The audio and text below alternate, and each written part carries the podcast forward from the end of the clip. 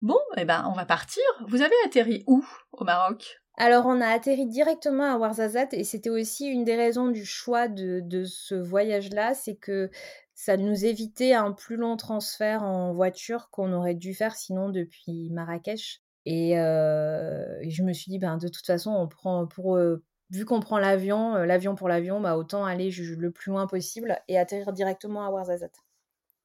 Enfin, je sais pas toi, mais moi, Ouarzazate, rien que de l'entendre, je suis déjà partie en voyage, quoi. C'est vrai, non mais... ce nom de ville, il est, il est fou. Enfin, ça a toujours été le cas, j'ai toujours aimé ce nom. C'est un peu la ville, la plus grande ville au sud, donc au bord, aux portes du désert. Même si après, il y en a d'autres, mais elles sont vraiment de taille plus modeste. Et on a eu la chance d'arriver un jour avant, donc d'avoir pu pas mal s'y balader et on a, beaucoup aimé parce qu'il y a une casbah qui est très belle à visiter. Et, euh, finalement, ça met déjà bien dans l'ambiance au niveau euh, des odeurs, des impressions, etc. De la chaleur aussi à laquelle on a pu commencer à s'habituer. Donc, euh, donc c'était une bonne première halte. Bah, raconte-nous un petit peu quand même. La Casbah, c'est chouette, mais c'est quoi les couleurs? C'est quoi l'ambiance? Il faisait, bah, Tu as parlé de température, il faisait combien? Je pense qu'il devait faire un peu plus de 30 déjà. Alors, le, la ville est assez grande, mais on, est, on était idéalement positionné entre le, le vrai centre-ville où on est allé faire deux trois emplettes pour acheter des fruits, des fruits secs, etc. Et euh, du coup, le, le côté, même si la traduction c'est pas ça, mais ça fait un peu la vieille ville, quoi, la Casbah à visiter où du coup là on est plus sur, sur des dédales de petites, toutes petites ruelles où on peut pas être en voiture. Hein. C'est vraiment des endroits où on est que à pied ou en vélo ou en deux roues, grosso modo. C'est marrant parce que ça a assez impressionné les enfants parce que finalement c'était un premier bain dans, dans cette culture. les murs ils sont en pisé donc ça, ça rend des murs un peu ocre. C'est vraiment très joli au niveau lumière, au niveau couleur et on est tout de suite, on va dire, dans un, dans un autre monde. C'est, pour les enfants, c'est un peu la plongée dans les mille et une nuits, même si c'est pas tout à fait la même région, mais le, ressenti est à peu près le même. Après, euh, pareil, premier ressenti des enfants, évidemment, c'est quand même touristique. Donc, du coup, on a eu pas mal de propositions de guides pour nous guider dans cette vieille ville. Or, nous, on avait juste envie, surtout le premier jour, de rester tous les quatre et d'être tranquille. Euh, du coup, les enfants, ils ont trouvé que les gens étaient un peu insistants. Ils nous ont dit, mais pourquoi ils insistent autant et tout pour euh, nous demander de... Alors on a dit, bah c'est comme ça, ça fonctionne comme ça, c'est culturellement, c'est différent. Et euh, donc, ça a permis aussi d'expliquer des choses et de se dire, bah voilà, mais ça, vous montre aussi qu'on peut dire non et finalement faire son bonhomme de chemin tout seul et que ça marche aussi. Donc voilà. Donc vous êtes arrivé une journée avant, ça veut dire que vous avez retrouvé votre groupe le soir ou le lendemain? Euh, le lendemain uniquement, en fait, on a retrouvé le groupe euh, le, jour du, le premier jour du trek, donc euh, le dimanche matin. le rendez-vous était à 8 heures à la réception, donc on a retrouvé tout le monde à ce moment-là. Pour justement, du coup, partir en minibus, donc faire les quoi, trois, un peu plus de 3 heures de route qui nous séparaient de notre premier pique-nique, donc du moment où finalement on retrouve les chameaux, les chameliers et on part à l'aventure les chameaux et les chameliers. Il y avait combien de personnes euh, qui vous encadraient? Alors c'est assez dingue hein, parce que finalement ça fait une grande caravane. Mhm.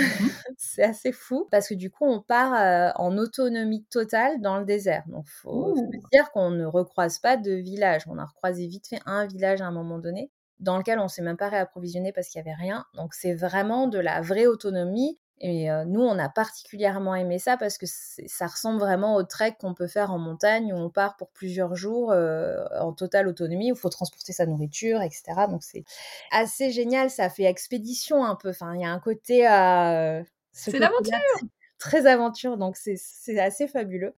Du coup, on avait 10 chameaux, enfin 10 mmh dromadaires, très exactement. Je me reprends, ce sont oui. dromadaires. Soyons précis. Et il y avait cinq chameliers, un guide et un cuisinier. Ah, ça fait du monde. Donc ça fait une belle équipe. Après, en réalité, on a peu marché tous, tous ensemble d'un point de vue logistique. Donc nous, on marchait, donc le groupe, plus le guide, plus un chamelier et deux dromadaires de sel. Et le reste de la caravane avançait un peu plus vite, de manière à pouvoir être là au moment du pique-nique et au moment du campement avant nous pour commencer à préparer.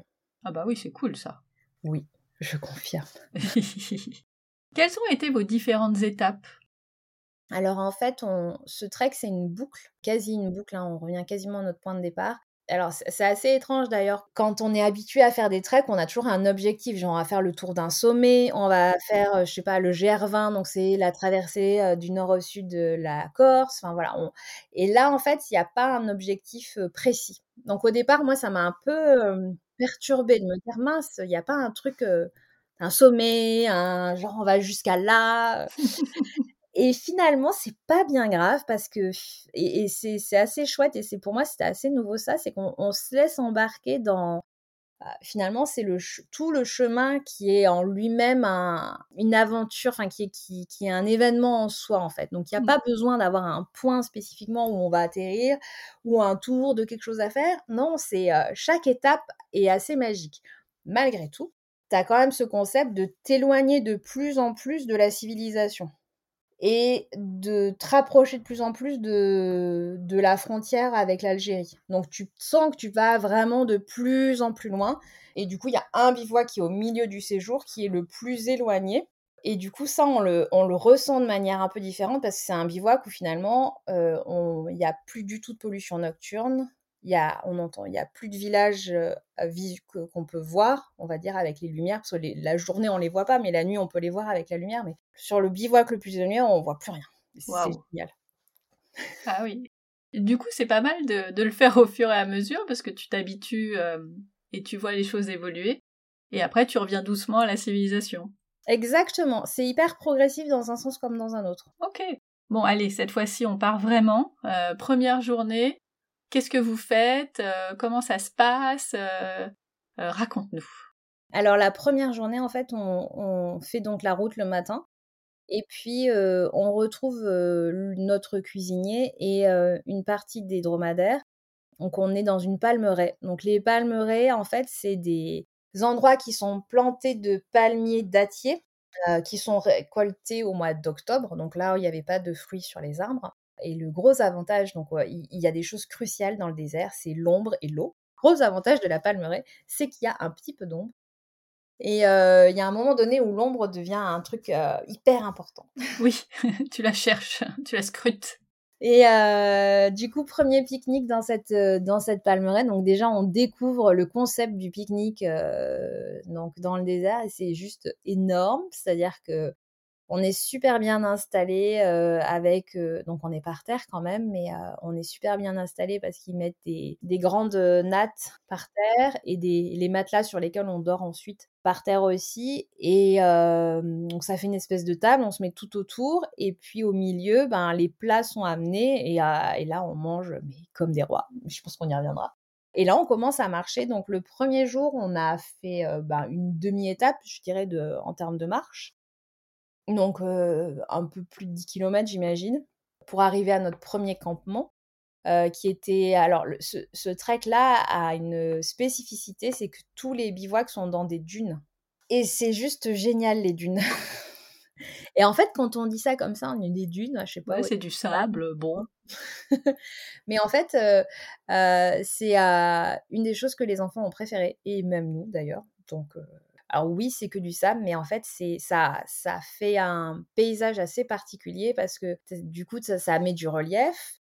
Euh, les dunes, elles sont, elles sont différentes selon les endroits où on est parce que le sable, il n'est pas forcément de la même couleur, parce que euh, il peut y avoir des dunes où il y a un, peu de palmier ou d'autres où il n'y en a pas du tout. Je sais pas, c'est toujours différent et c'est toujours très beau. Ça enfin, l'esthétique de la dune est absolument dingue. C'est visuellement un truc euh, ben, juste magnifique. Et la jouabilité de la dune est assez dingue aussi. Mais le kiff total de, de sauter. Euh. Voilà, les sauts, les jeux, les, enfin tout, tout est juste génial dans les dunes. Ah, c'est ah, donc ça, c'est vraiment vraiment exceptionnel de dormir tous les soirs dans des dunes différentes, mais dans des dunes. Donc voilà, premier bivouac. Et euh, donc là, on n'est quand même pas très très loin de village parce qu'on les on, à vol d'oiseau on doit être à genre 5 km de village euh, du coup on entend quand même on, voit les minarets le soir et on, entend de loin de loin les appels à la prière Donc on est encore, euh, on sent qu'on est encore un tout petit peu près de la civilisation, même si techniquement, bah, c'est quand même assez loin, mais voilà. Oui, tu es quand même dans le désert. Ah oui, il n'y a pas de route, il n'y a plus rien, on est vraiment dans le désert. Et donc là, le premier, euh, ce premier bivouac, vous vous connaissez pas encore bien les uns les autres, donc vous faites connaissance autour d'un bon repas. On a fait connaissance un peu avant parce que. Mais oui, pendant que vous marchiez. Pendant le trajet, et en plus, il nous est arrivé une petite aventure, c'est que le l'alternateur de notre minibus s'est cassé, donc on s'est arrêté dans un dans une des toutes petites villes qu'il y avait sur la route. Ah, finalement c'était c'était bien parce que ça nous a permis d'aller tous boire un thé à la menthe et de faire un de briser la glace finalement dans le groupe et donc de tous bien se présenter, se connaître, enfin apprendre à se connaître, etc. Donc finalement on avait déjà fait les présentations pendant oui. le. Puis c'est vrai qu'après, tous les repas sont pris collectivement. Donc, euh, bah, du coup, ça permet tous assez simplement de lier connaissance. Et c'est vrai que là encore, on a fait des très très belles rencontres. Donc c'est ah, c'est vraiment génial à ce niveau-là parce qu'on n'est jamais déçu finalement. Et euh, mmh c'est cool. On a parlé euh, rapidement de votre premier pique-nique, donc là c'est votre premier bivouac. Bon, qu'est-ce que vous avez mangé? Fais-nous saliver. Tous les jours, c'était des plats, mais dingues. c'est vraiment euh, ce qui est un peu. D'ailleurs, pour l'anecdote, on a essayé de. Alors, c'était pendant le ramadan, donc c'était c'était un peu compliqué pour, pour l'équipe, du coup, bah j'imagine. Mais malgré tout, du coup, on a essayé de manger, un, bien manger quand on est rentré à Warzazat les le dernier jour. Et en fait, c'était beaucoup moins bon que tout ce qu'on avait mangé dans le désert. Bravo au chef. Ouais, ouais, vraiment, c'était exceptionnel. Du coup, on a mangé des tagines, on a mangé du couscous, on a mangé. Enfin, c'est hyper créatif. Donc, c'est à la fois très local, et quand c'est pas local, c'est très créatif. C'est des lentilles, par exemple, super bien cuisinées avec des épices locales, des légumes. C'est très fin.